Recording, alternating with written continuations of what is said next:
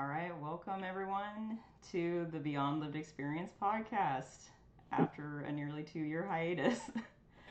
um, I have a guest with me today, Andrew. Um,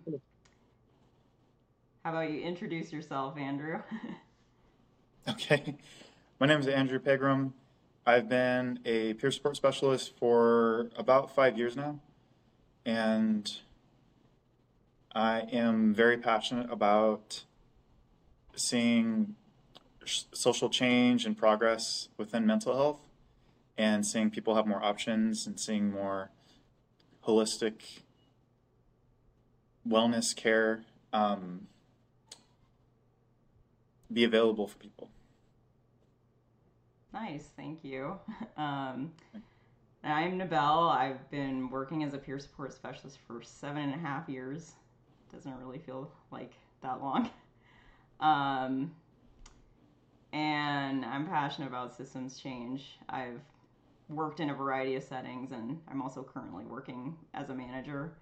Um, so I think I'm really passionate about making sure that peer supports are doing, you know, what they should be doing, what the original purpose and intent was, and trying to undo and prevent some of that co-optation. And I also agree that I really want people to have options.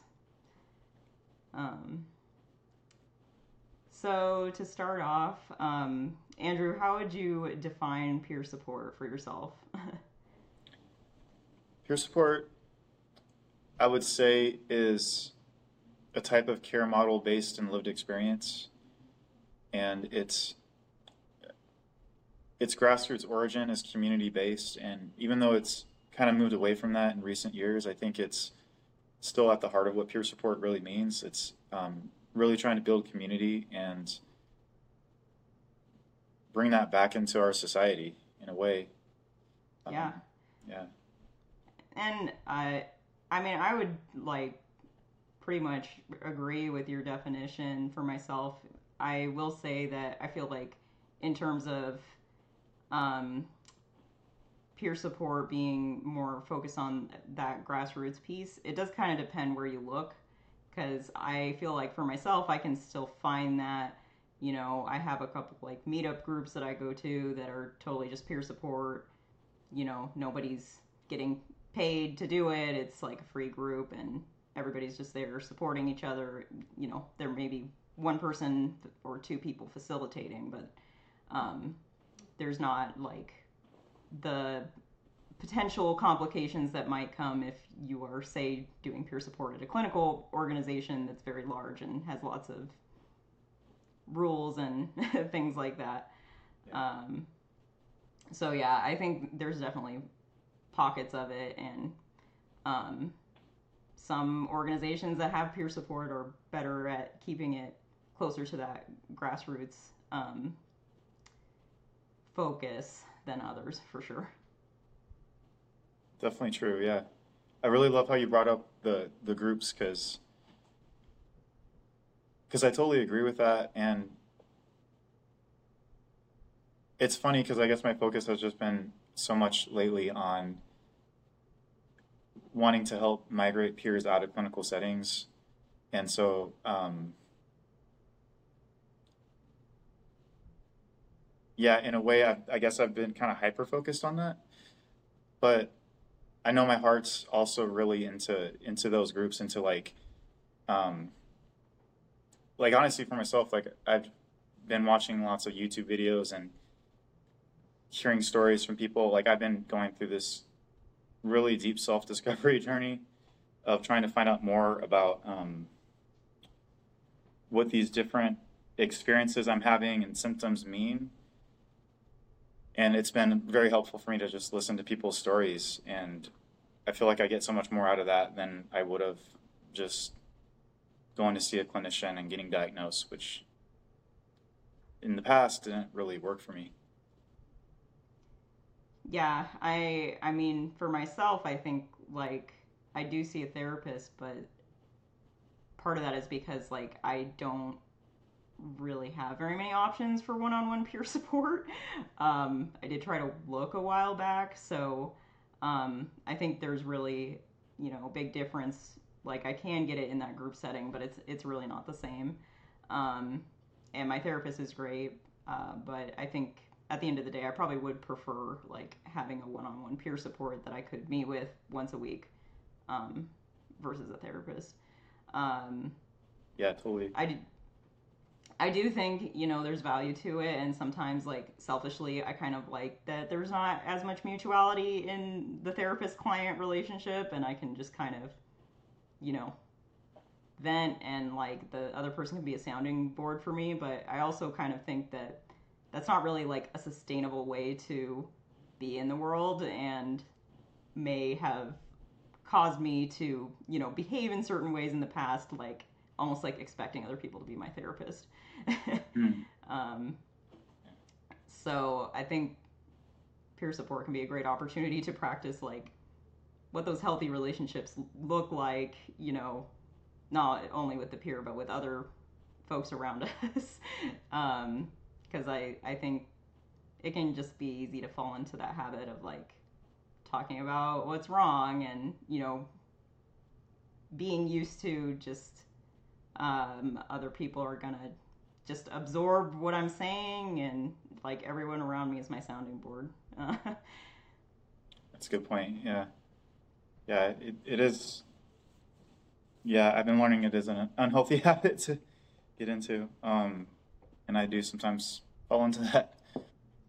Um, yeah, I mean, I think it's normal sometimes, and it's a matter also of like you know, for myself, I, like I have patience with people of like, yeah, they're probably having a bad day and just need to vent. So like, I'm just gonna listen right now because like I would want somebody else to do the same thing for me, right?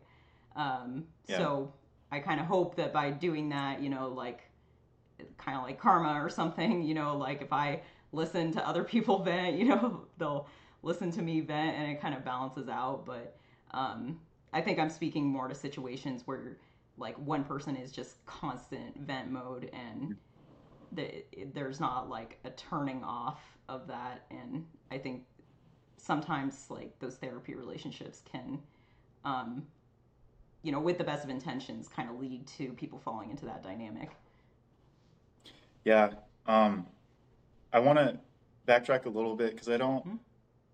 i don't want to discount therapists and I, I i've definitely had you know, I want to, I do want to honor like the therapists that I've seen who, you know, I felt gave me the space to like process and start to like move towards accepting myself. Um, and like in those contexts, it wasn't really focused on a diagnosis per se. It was more like, I guess you could say like a process. Um, and I, and I've been finding too that like there are very like I guess specific things about myself I'm learning about, and that mostly learning because of um, people with lived experience articulating them really well to me is um, helping me like confirm and clarify oh yeah um, i feel like i need to i feel like this is really um, vague so i'll just like um, there's this guy Jay Reid on youtube that i've been following who talks a lot about like um, narcissistic abuse and people who've like survived that. And I've just been watching like video after video of him lately, and it's just been clicking into place like like a hand in a glove. Like oh shit, like this is everything I've experienced just about with with my upbringing and even um, past relationships. Like it's it's just um, making so much sense and I appreciate him because he is he's actually a clinician, but he also has lived experience of it. So it's really cool to see that like that combination of like you can tell he's speaking from knowing it personally and like having like healed and gone through it. Um, and I think that's why some people can speak so powerfully to it because it's like, uh, yeah, they've actually gone through it.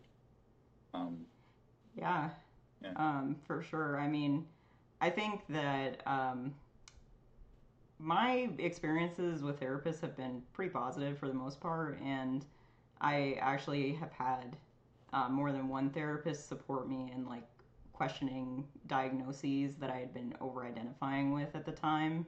um, that turned out to, you know, maybe be, not be the best explanation for what was going on with me.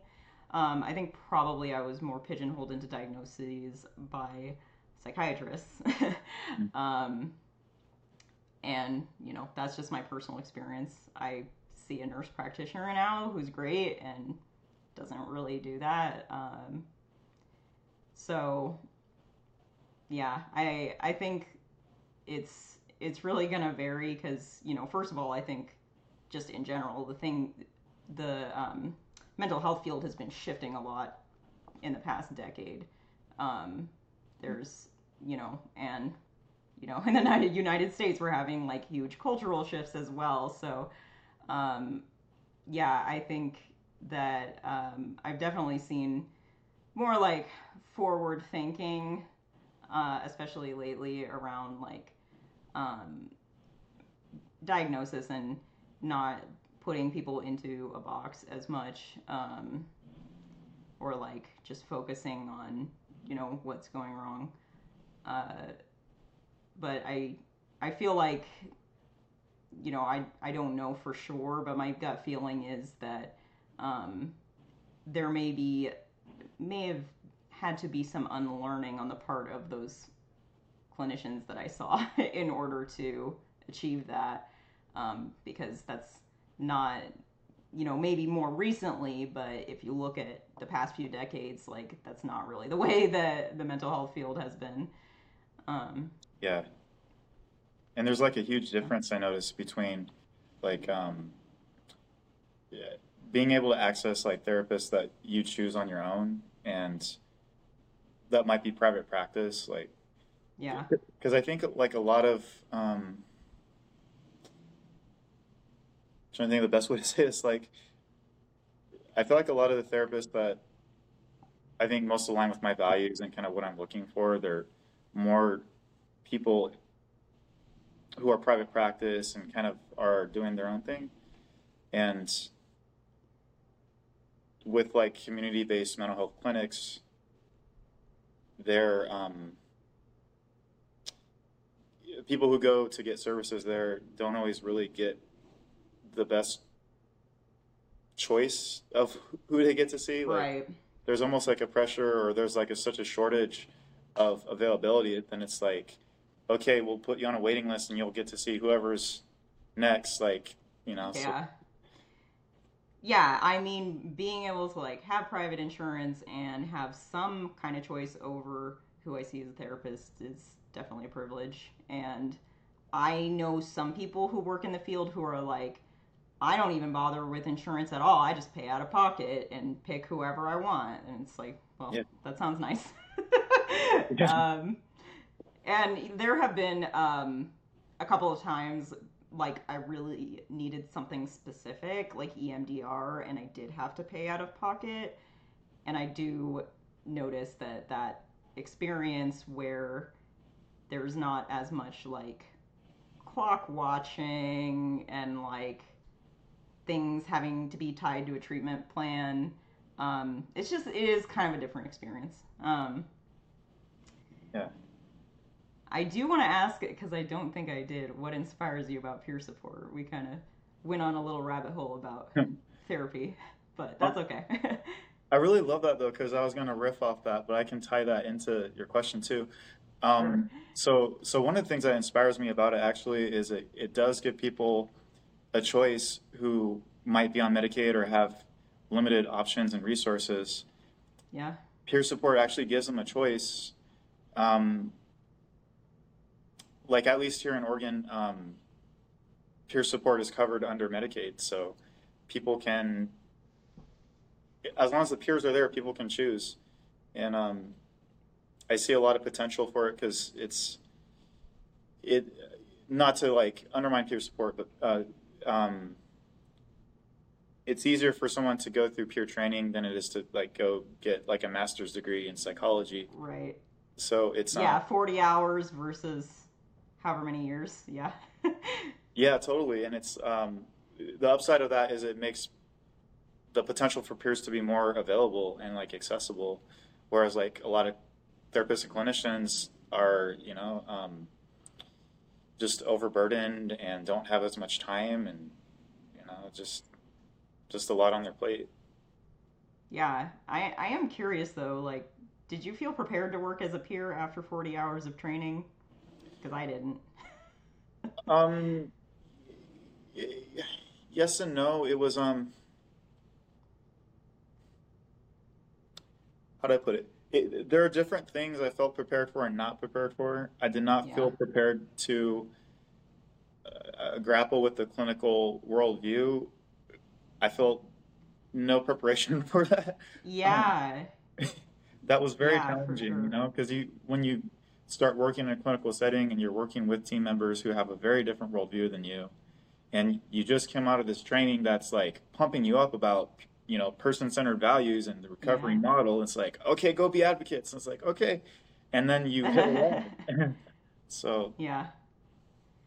for me that was Yeah, I I resonate with that. It sounds kind of similar to my experience where like, you know, I took the training and I was all like pumped up like, yeah, this is going to be awesome. I'm just going to be like having recovery oriented conversations all the time with people and it's going to be great and like I was not prepared at all for the realities of working in a clinical organization or like that there would be any kind of pushback with like peer values versus clinical values. I was like, what do you mean? I'm here to be like supportive and awesome. Um, yeah so yeah, that was definitely like a really uh, eye-opening experience. yeah it was it was really uh it was really challenging for me um but you know sometimes you know there are always at least a few i think even in you know mental health clinics there are always at least a few therapists who are more open-minded and more progressive so i i did you know i made friends with them and um it definitely helped but yeah when you're up against a whole entire culture that's very different. Yeah, and I think like I got unlucky with my first team because it was like I think other than one person, it was just like everybody was uber clinical and like the icky kind where it was like, you know, we're going to talk crap about people because we're burnt out and I was just like, geez, this seems like really, you know, um hopeless and also it just felt unfair to like it, it felt like people were being blamed for their mental health and you know s- some folks were going through what i would consider disabilities. So i i just felt like i don't know it was, it was really ableist i guess um Yeah. Really like why can't this person just not do that Right. um you know, like the SNL skit where the guy's like, "Stop it," Yeah. you know, basically. yeah. Um, so yeah, and I think um, now more in more recent years, my experience has been like more people know about peer support because when I first started in the field, it was like I had to explain what peer support was all the time, like over and over again, and um, you know, in some ways, I'm still doing that, but it, there's not um, more of the like, you know, I I've never heard of this. It's like this brand new thing. What is this? And it's more like, oh yeah, you know, I kind of know about this and like wanting to learn more. Um, so that's kind of cool to see. Yeah. Um, I feel like too, there's a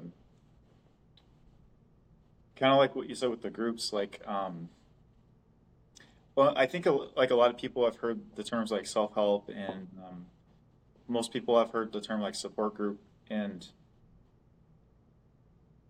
I feel like that's that's like a key part of it too. Um, how do I say this?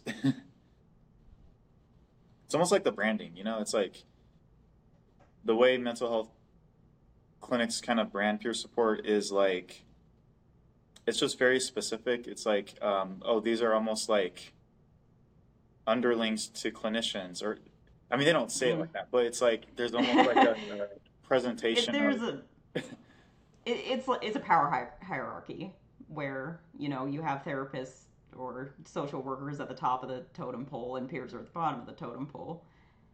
Yeah. It's, you know, essentially like I want to name that that that has happened and may still happen. Um, I don't where I work now. I don't feel that as much anymore, but I definitely felt that in my first peer job of like, you know, what the therapist says goes, and your peer you don't know what you're talking about. And I think that energy kind of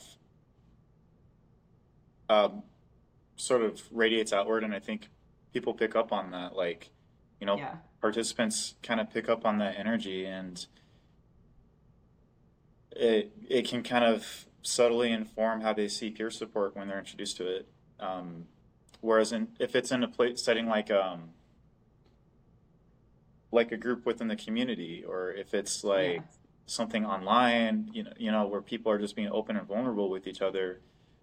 I don't think people necessarily are coming into it with the mindset of like devaluing it. They're coming into it with the mindset of like, um, man, this is really beneficial. Like this is, I'm feeling heard and seen, and um, I'm even getting to help support other people too. We're doing this together, and I think a lot of people like that. But yeah, um, yeah, in mainstream mental health, that kind of energy isn't really conveyed around peer support. But yeah, I think outside that, um, like when people hear the, term support group, I think they're more open to that.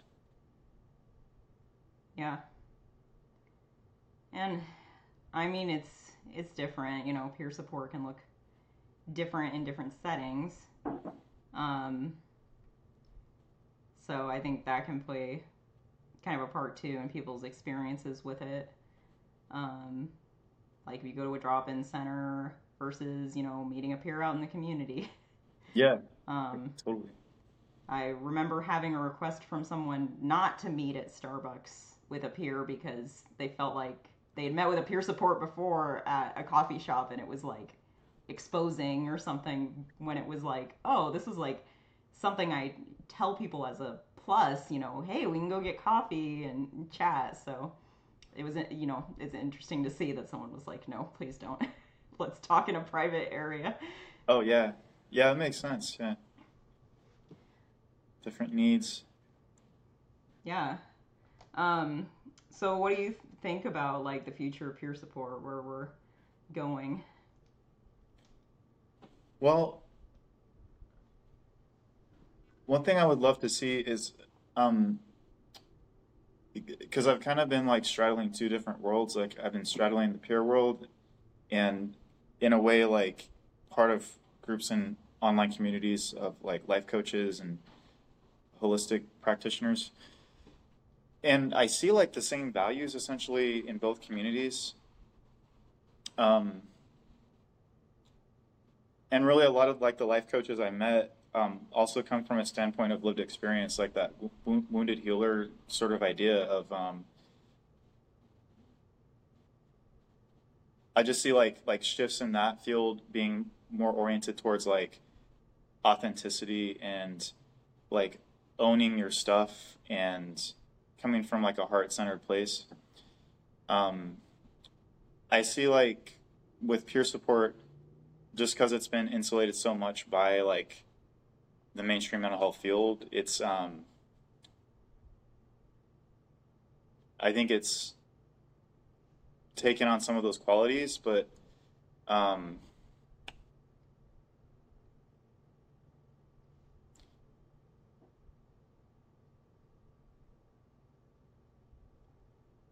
I feel like there's some kind of there's like an internal work, like um, internal process that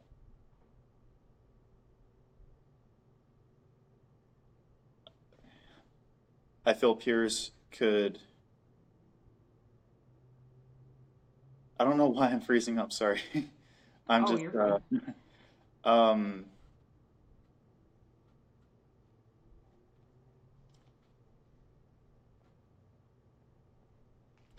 geez, there's just so much I want to say on it. Okay, so I see a need for shadow work in the peer community. Mm. and um, I, I think uh, like a lot of professional peers who come into the field, they've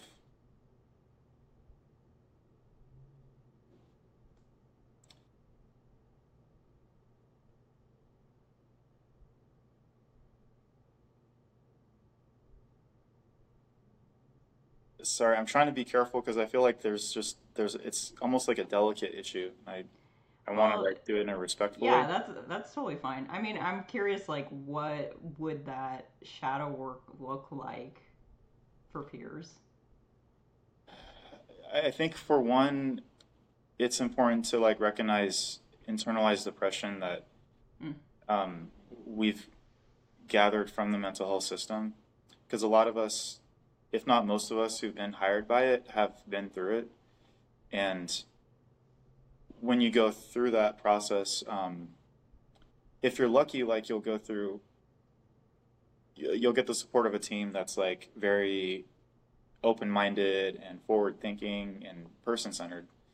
Um, but I think a lot of peers have experienced some level of powerlessness or invalidation or some degree of oppression.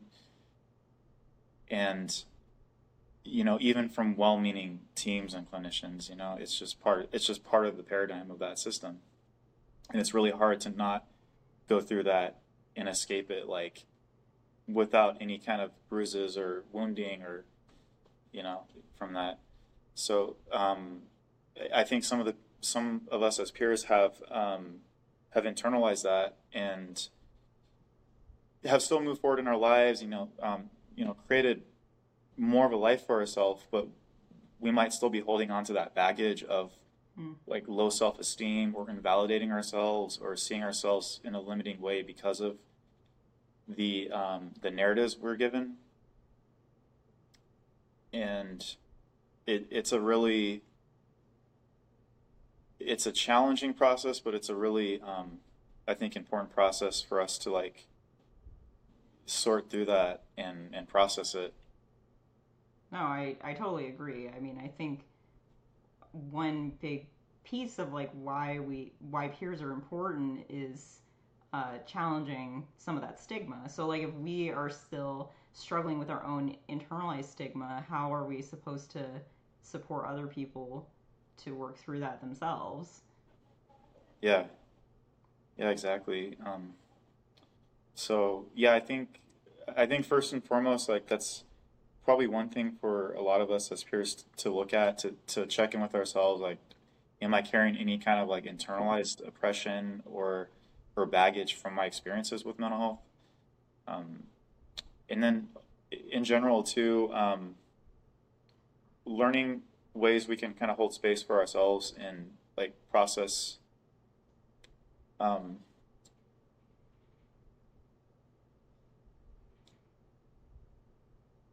process, you could say, deeper parts of ourselves that maybe we haven't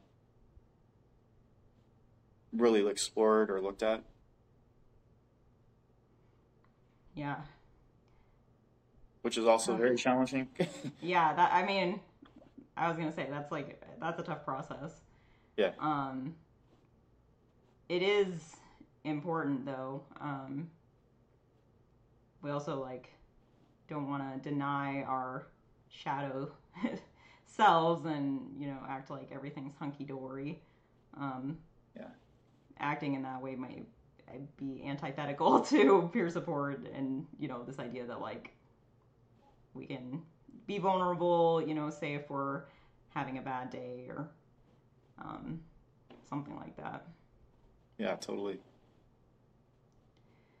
Um, yeah, I I will say I I'm not sure um, you know, in terms of like the unity that we have in Oregon in terms of the peer movement, it just seems like all over the place, um, especially, you know, with addictions, peer support coming more to the forefront and having some philosophical differences with mental health peer support, depending on who you talk to.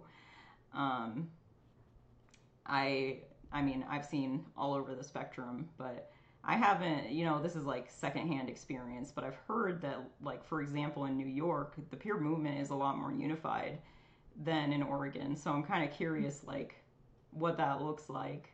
Um, I have, you know, some really great individual conversations with folks, um, but I've also had some not so great. Um, I've heard, you know, some peers say that there isn't really a reason to talk about the consumer survivor ex patient movement anymore, even though that's like why we have peers, or um, just the focus be like uh, very heavy around, you know, how can we get the most billing and things like that. And I think things like that are really the result of co-optation. Um, Yeah. It's I think it's just hard to like. I I want to see us have you know those core values that we can all agree on and stick to and use that as forward momentum to um, yeah keep the movement going forward.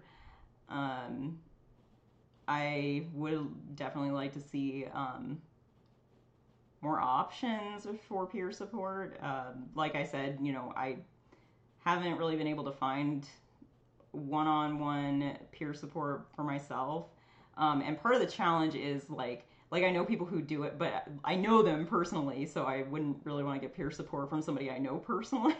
Yeah. um, and um, in other cases, like I've reached out to some folks who like have a website and say, you know, they do um, peer support by private pay, and I just don't hear back. so it's like, well, I guess they're not doing it anymore. um, Yeah. Yeah.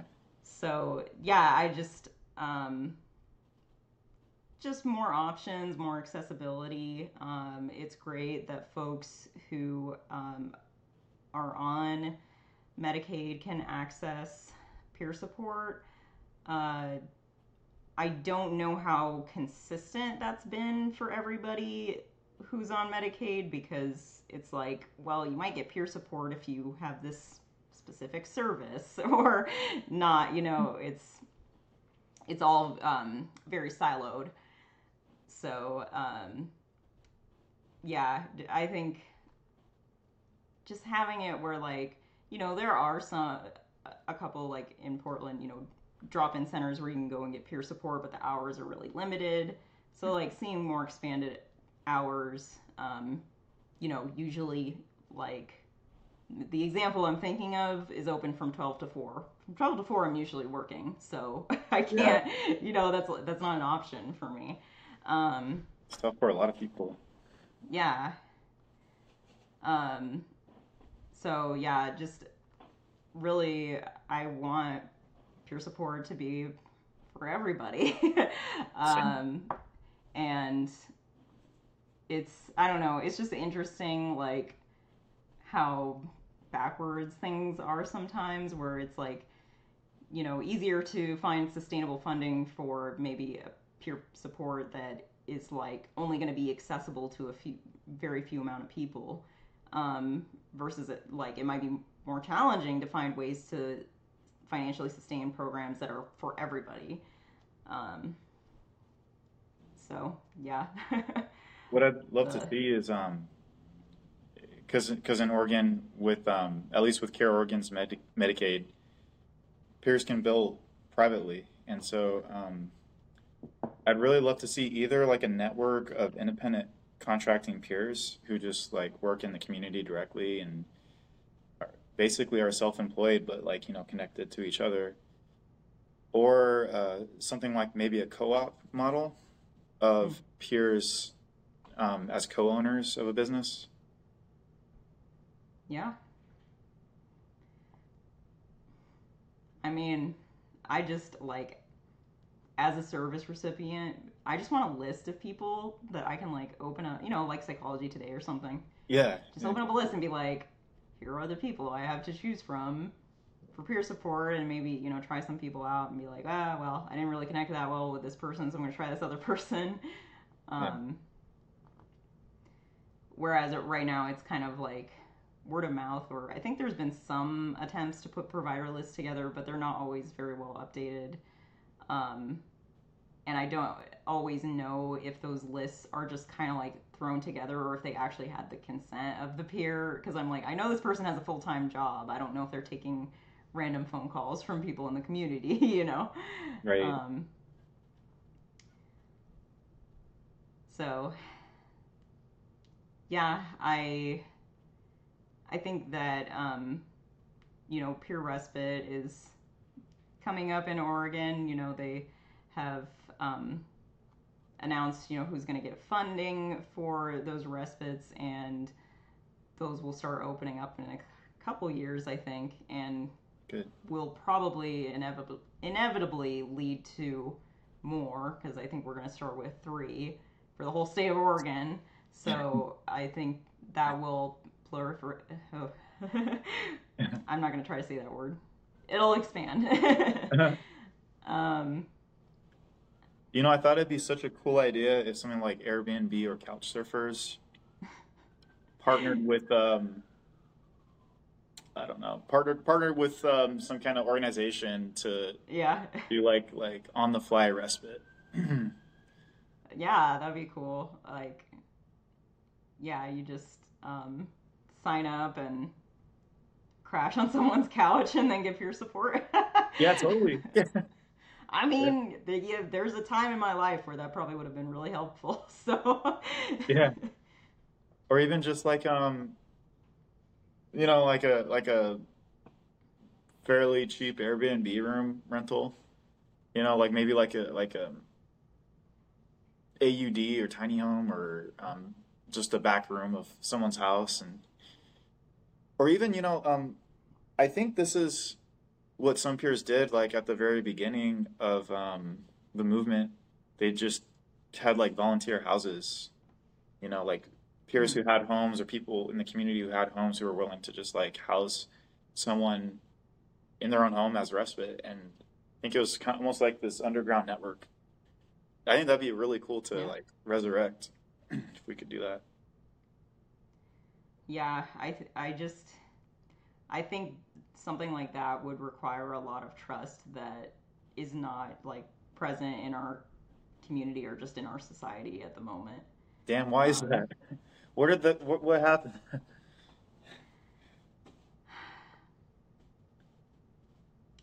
Well, resources.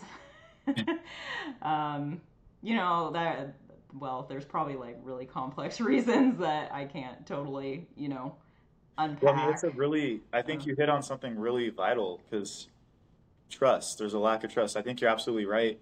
And my mind is just going to like shit when they started they probably they bootstrapped everything. I mean these are literally ex Yeah.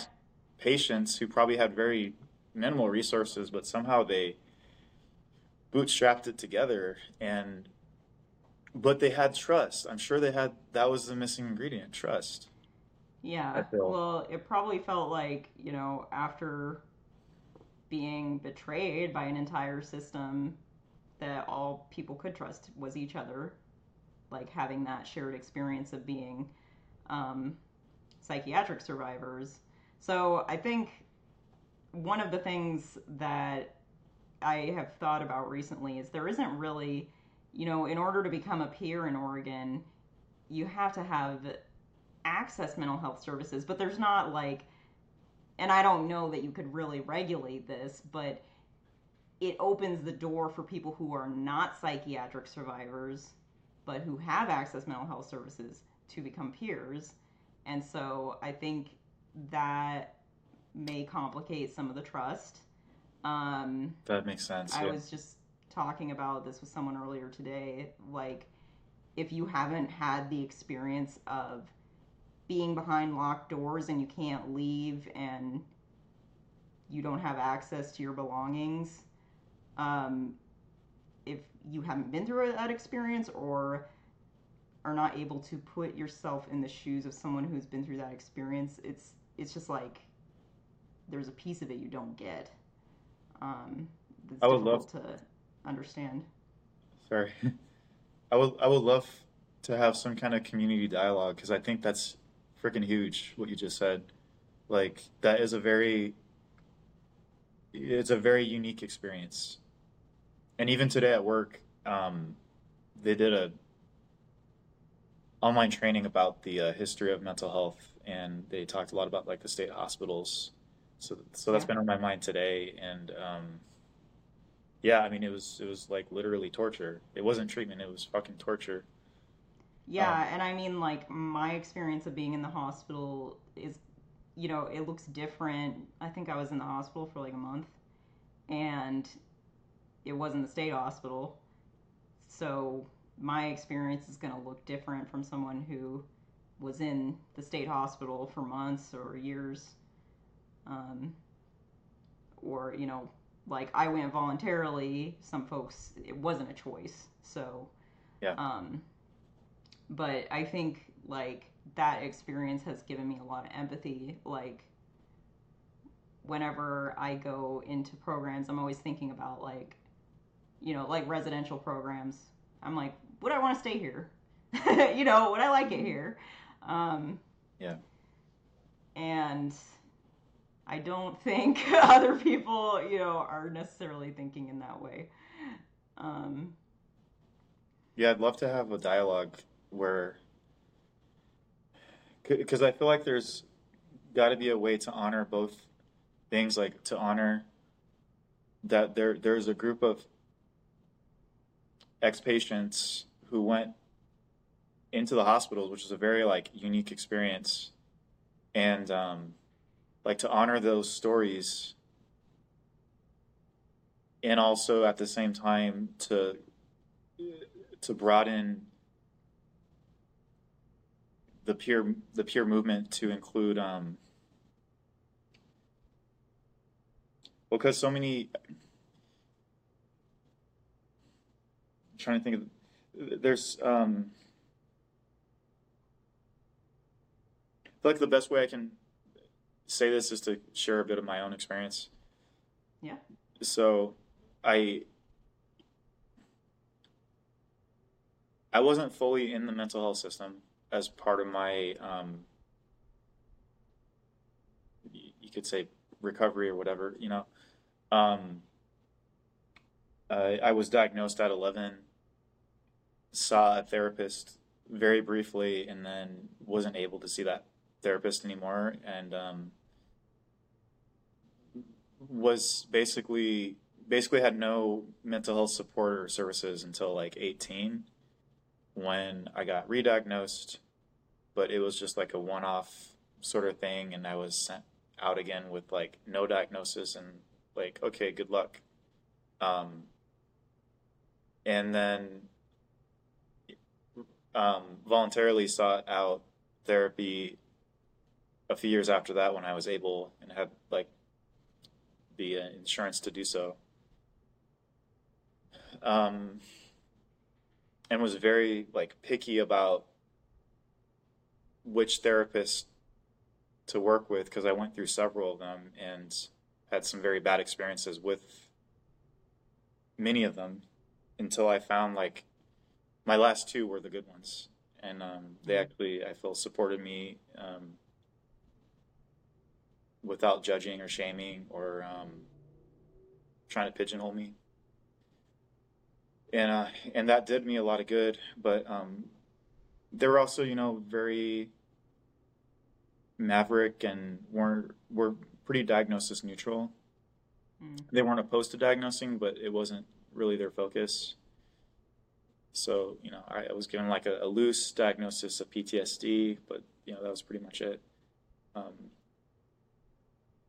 and then it's only like literally very recently, like the past couple months where I've been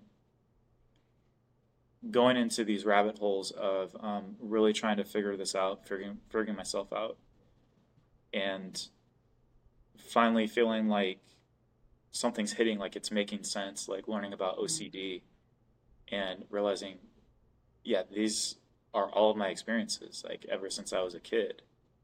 All these things that I felt like deep, deep shame about hate self hate about like because with OCD for those who aren't familiar with it, it includes intrusive thoughts that can be very, um,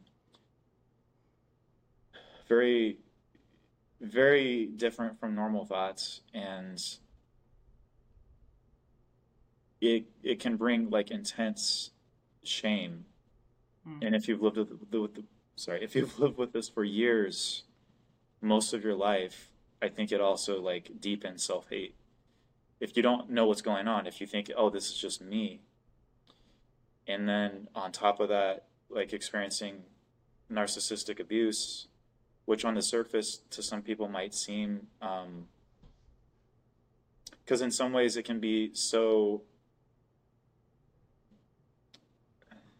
less obvious than physical abuse. Hmm. And narcissists tend to be very good at charming people on the outside and convincing them that they're not doing anything wrong, even sometimes convincing you they're not doing anything wrong, Yeah. when the whole time they're really mind fucking you and making you hate yourself and making you doubt yourself. And it's not a light thing, it- it gets to the core of who you are as a human being. Like, it, it, in a way, it just, it really fucks with your, your sense of identity. And, um, but on the surface, like, it can look to other people as just nothing really serious if they don't really like get to know you or if they don't really like feel what you're going through and um yeah so she, thanks for let me share all that. But um my whole point to share that was mostly that um like I didn't go through the traditional mental health system, but I still suffered a lot, and I, um, at least growing up, I didn't have very much professional support, which, um, looking back in some ways, I'm grateful for because of some of the treatments they wanted to put me on at the time that I um, wasn't comfortable with, and um, but in other ways, it also like really debilitated me because I was going through all this um, trauma without really good support for it. And, uh, Yeah, I mean, I think um, kind of the common thread I'm hearing is like not having a voice. Um, And that, you know, can speak to also the experience of being locked up. Um, so yeah, I I definitely like I hear that and I I totally resonate with it. Um, and I think you know for folks who like have had experiences like your own, like there can you know through conversation be that common ground. I think um, where I don't always necessarily know where the common ground is is when I see peers who have only had positive experiences in the mental health system and um, there's more of a focus on like compliance or just like hitting the check boxes of what you're supposed to be doing in treatment and then just eventually you know you'll find the right medication or you'll find the right therapist you'll find the right diagnosis and there's not as much like questioning of the system yeah, and in in that sense, I think the co-optation is really obvious there. Of um, and nothing against the, the peers who are coming from that place, but um, I think that's what the system wants. You know, they ultimately want Yeah. peers who want to enforce compliance and just go along with the status quo. They don't want peers really who disagree with the status quo. Yeah, and I mean, it feels crappy to be like, you had good experiences in the mental health system. How dare you? um, but it's also it's like great. you can have you, you can have that and also like be willing to listen when other people are saying, you know, they've had not so great experiences. Yeah. Um, Yeah, that that that's where that that shadow can come through of um, I think in, in the best case scenario, that person, it's like they're offering another choice to, you know, people looking for support. Because there might be people, there are people who want, that works for them. They, they just want, you know, um, the straightforward, I don't, how do I say it? the straightforward path that the mental health system offers. Like for some people, Mm. it works, and for some people, it's just like it makes things maybe mentally simpler for them and easier. Yeah. Um, and so it's good to have peers who have had experience with that to walk with them through that. Um, but that also doesn't meet everyone's needs, and it, it if that's the majority of the peers available, then it's also not giving choice. Yeah. I mean, what's coming up for me is I, I think this speaks to a need for Oregon to have a peer code of ethics or code of conduct because right now we don't. Um, and other states do. And that might give us a sense of like, these are all, you know, the values we're agreeing to as peers. Um, and, you know, I think there are pros and cons to that but just like seeing how scattered things have been, it would be nice to see something that can bring us all together and be like, yeah, you know, we have these shared values. Um, Yeah. I was I just was- thinking like a Mac MHACBO or um it doesn't need to be as long as MHACBO's.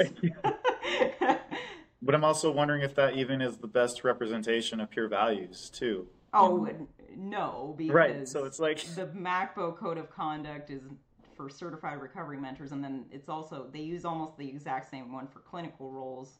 So Yeah. no, I would say that's, and it goes into way too much detail of things that like, no, I mean I'm just talking about like a one pager of like, peer support is recovery oriented, peer support is, um, you know, focus on challenging the status quo. I don't know. I'm just like throwing stuff out there, but it just like Yeah.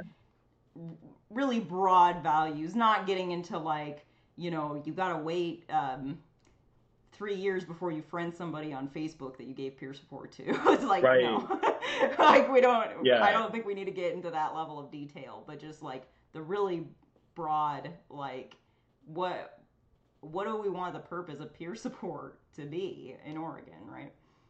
And that's a good question. And I, thi- I think even just having that question could possibly unify peers just to even try to respond to that question.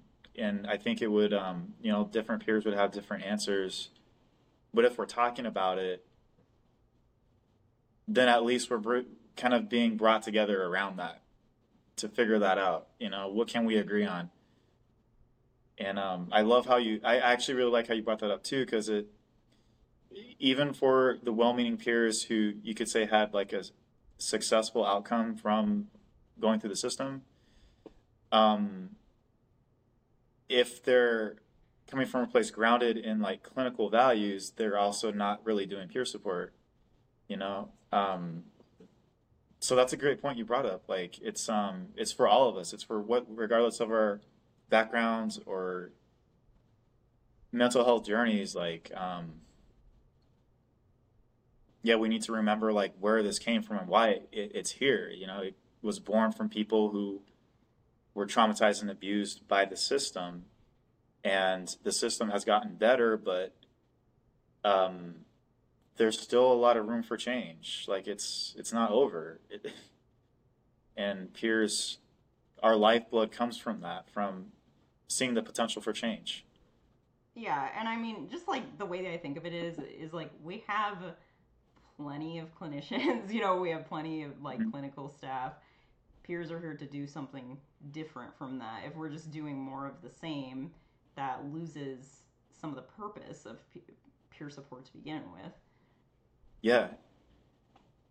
I would really love to see, um, in a way, kind of going back to your previous question of like, what's the future of peer support? I would love to see peer support when it's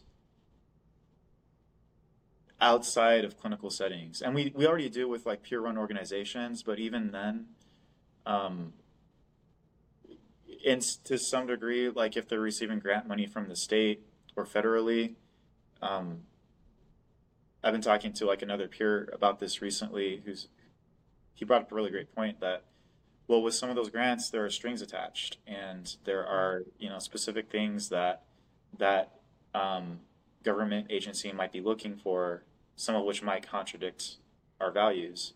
Yeah there's also sometimes you know you need to report back on data and yeah it, it brings on like administrative demands that can take away from the work. Yeah. Yeah so it's like um, i think e- even well-meaning peer organizations that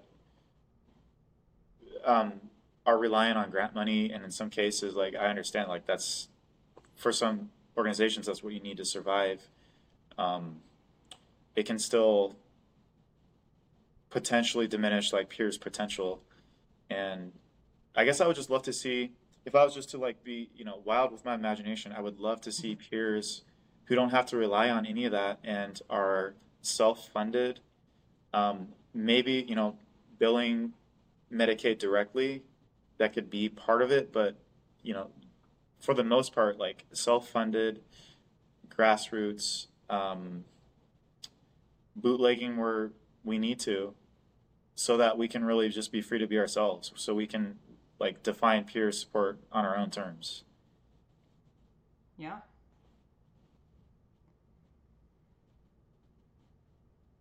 yeah i think um you know i i can't remember what meeting it was but i i brought up the question of like um because in clinical organizations if you work as a peer it's required you have an hour of clinical supervision a month. And i asked the question of like are we to ever remove this so we can have like career ladders that are just peer focused and you don't have to just shoehorn, shoehorn a QMHP um, in there to provide that clinical supervision? And the answer I got was no, that's never going to change. So I'm like, well, okay then. Yeah. Um, so yeah, it would be nice to see that, you know, freedom, financial freedom, and ability to um, just be like self contained peer support and um, you know, I think there is value to having peer support embedded in clinical systems too. Totally. Uh, but again, like giving people options. yeah. Yeah. Um, I've played with the idea of like the medieval guild model, like almost like um, well, because you know the guild model was it was very um, community based and it was very it was like a, an ecosystem. And all the people in the guild supported each other. Like like the really early guilds basically they were almost the um, prototypes for what we now have as pensions and insurance and things like that. Like the guilds kind of started that whole thing as far as i know you know? Um, and so th- they would support each other. And if like one of the guild members got sick or died and their family was relying on that income, like the whole guild would um, come together for that person and like provide support and resources. That's awesome. I just laughed because I had a mental image of like all these peers sitting at a round table. So heck yeah, yeah, yeah. I love that. In like yeah, medieval suits, you know. but hey, even that idea of the round table, you know, everyone's equal. Yeah. Yeah. Yeah. Totally. And then with guilds, you know, the guild has its own system of um, progression. You know, you have the apprentice, mm-hmm. you have the the the journeyman, journey person, and mm-hmm. um, moving up to master. Which master is just someone who um, has a lot of experience and com- completes a masterpiece. You know. Yeah. That's where that term comes. I think comes from. And um, yeah, it would be nice to have that sense of progression um, you know not even in terms of like a career ladder but um, i being able to like maybe mentor other peers who are newer um, yeah. or just i don't know. I'm, i might be thinking of more like um, maybe being taken seriously by other professions because it's like it doesn't matter how Yeah. many experience years of experience you've had in the field it's just like peer support specialist and um it's but it's like through you know my almost eight years of experience in the field like i've learned so much that i obviously i didn't just get out of that 40 hour training so Yeah. i don't know it's kind of an interesting thought I think there's value to that. Yeah, I, you know, outside agencies might look at us as like, oh, we're all the same thing, but we know that's not the case. You know, in our own ecosystem.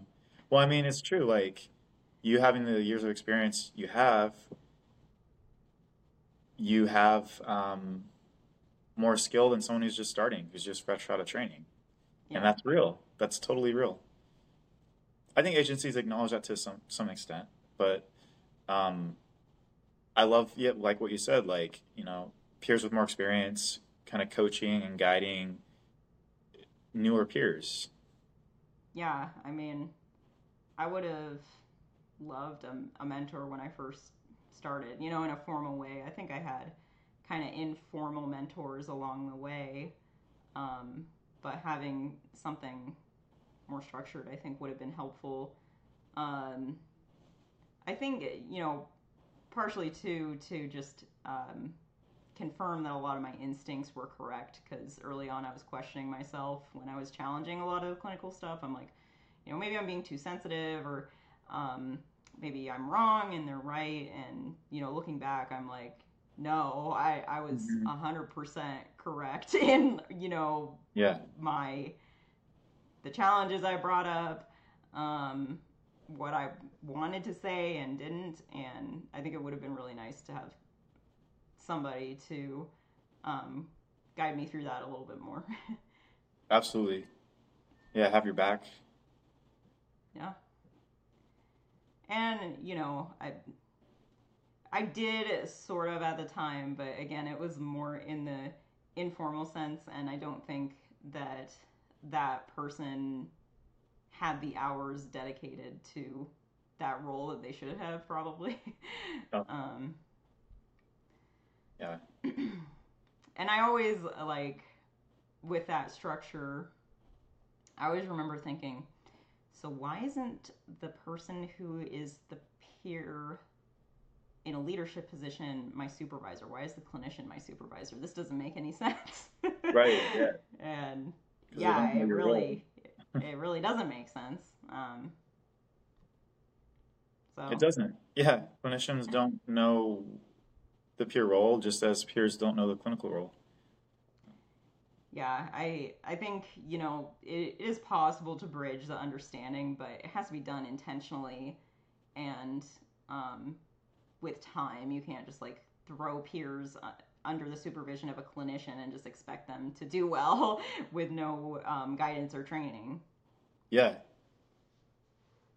Yeah, and they they might end up um, taking on some of the qualities of that clinical mindset too along the way. Yeah, I just want to say too that um, I have nothing against like the clinical mindset per se, you know, just as a concept. It's more, I think there are actually different clinical mindsets, and Oh, there just happens to be one favored by mainstream mental health right now for some reason. I think that reason is partially because of funding and insurance and yeah. um, yeah, different societal factors at play with that. But Well, and it's you know it's easier to study something really concrete like cognitive behavioral therapy Mhm. versus things that are more um, nuanced and broad like humanistic therapy or existential therapy. exactly. No, that's a, that's a great point. That's really a great point. Because um, you know, I've really been thinking about like why is it just CBT? Like when they go to school, like why is it just CBT? For for most schools, you know, unless you're going to a specialized one. But I like what you just said. It's it is it, it's more formalized, huh? It's like more of like a um, manualized process that's probably easier to follow. Yeah, it's like a step by step thing. I don't know if you could like, I mean maybe, but uh, I don't know if like humanistic therapy is as much of a step by step process. There are like philosophical values that go into humanistic therapy, but it's Yeah. it's more broad. Um, and I also wanted to say that I think um, sometimes like what I call like an overly clinical perspective has more to do with like ego and just um just the sense of like I don't know. I think some people like when they go to school and get a degree, it's like a status symbol for them Mhm. and they put a lot of weight into that education that they paid for and um, having somebody challenge that who doesn't have the same education level is kind of like a threat to status and um, yeah i mean like i've experienced that you know in my work as a peer and also like as a person receiving services just like. This sense of like you know this person isn't open to being questioned so Yeah. i maybe you could put some of that on clinical models um, but i also think that's a human issue and um, maybe something that needs to be like more vetted in the process of like becoming um, a provider in the mental health field like i feel like in order to be a good provider you should be able to receive feedback um, or be open to like questions um, Yeah, anyone.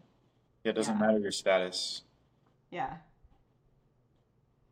Yeah, and and, and um, I think it's probably more true for mental health professionals than any other field, or almost any other field. I would say it's it's important for most of us, if not all of us, to do some kind of shadow work. Like I feel full heartedly like that should be a mandatory part of all of our trainings. It should be mandatory for clinical training. It should be mandatory for peer training. Like, um, and I say shadow work in a broader sense, not you know. Um, I know there's like a specialized definition for that too, but I just mean the process of going inwards, introspecting, um, being emotionally intelligent, and self-aware of our own emotions and where they're coming from, and having the willingness to like go within and explore that, because like a, a lot of us, even in the mental health field, um, we weren't taught how to do that for ourselves. Yeah. And um, with some of us we're not even willing to. And um, i just think it's like it's, it's essential. It's like for me it's like the emotional foundation of this work we have to be able to do the inner work on ourselves if we want to provide any kind of support to others It just goes hand in hand Well, yeah, I mean, and some of that I think is like the self awareness piece that can be an important part of peer support and also other roles. But yeah, like having self awareness around like when we're getting activated in a conversation, um, or you know, it just our own personal activations when like we might self awareness around like when we might be speaking from a place of like our own personal bias or something like that. Um, Yeah. that's true that's that's all definitely important and i mean i think um you know like intentional peer support does emphasize like the importance of self-awareness so i think for some folks that may kind of unintentionally lead to some shadow work i think that's kind of like my experience um but I don't remember like I had a different peer training as my original training, um, not intentional peer support, and I don't remember self awareness really being like part of that training. Um, maybe you know some piece about like taking care of yourself or so you know something like that, like making sure you're good in your recovery before you start supporting other people, but yeah I don't think there was really like as big of an emphasis on like you know kind of noticing what's going on in ourselves when we're interacting with other people. Yeah. Um, I like what you said about the IPS because I, yeah, um, I don't want to disrespect it by saying like I didn't get that because it was a really intense week. It was a lot of stuff came up during that training, and um, from the people who took it with me, like they said the same thing. Like it, it brought up a lot of stuff for a lot of people, and I think there was there was like a like an, like an activation or like a healing process Mm-hmm. that got started with that. Um, the idea kind of came up as you were saying that like shoot with the stuff that that's really deep especially and that's really old um because like i've experienced that with psychedelics like i i would have a session and like really deep stuff or really like old stuff would come up and i would start to process it and even like have like a breakthrough would, would feel like a breakthrough and then it's like you kind of come back to like quote unquote reality and it's like if you don't know how to integrate that it's or even worse if you come from that into an environment that's not healthy then it's Mhm. like almost jarring and um yeah. Especially if it's like if you don't have any support after that too. And that idea came up like um with something like that something that brings stuff up for people i think it's it would be really cool to have like a follow-up kind of group like like taking ips as an example like instead of it just being like one week and then like you're done like having like a group that like a cohort that stays with you for a full year that you can like Mm. follow up with or even have maybe like monthly meetings with over zoom or something and maybe like a So chat like co-reflection, but structured around who you actually had the training with to kind of like maintain those connections. yeah Yeah.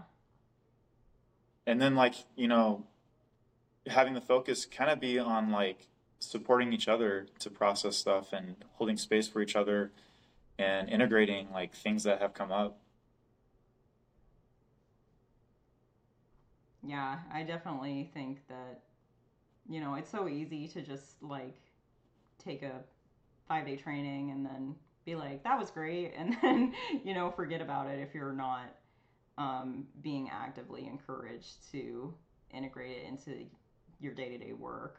Um, I I mean I was and I know that I know now that like I'm really lucky to have had that experience and I didn't realize it at the time because for other folks they just get sent and then it's like back to status quo when they come back um, Yeah. yeah well any final thoughts before we wrap up um,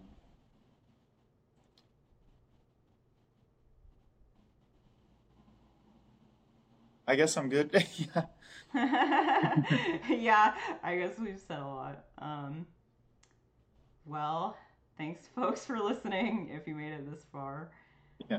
Um, and we'll be back next time with more peer support stuff. Yeah. Maybe this um almost is like the like that whole um follow-up integration idea like maybe this is that too, you know, for us like um yeah, who knows like who knows what's going to come out of this. right. Yeah, uh, the future of peer support is this podcast. there you go.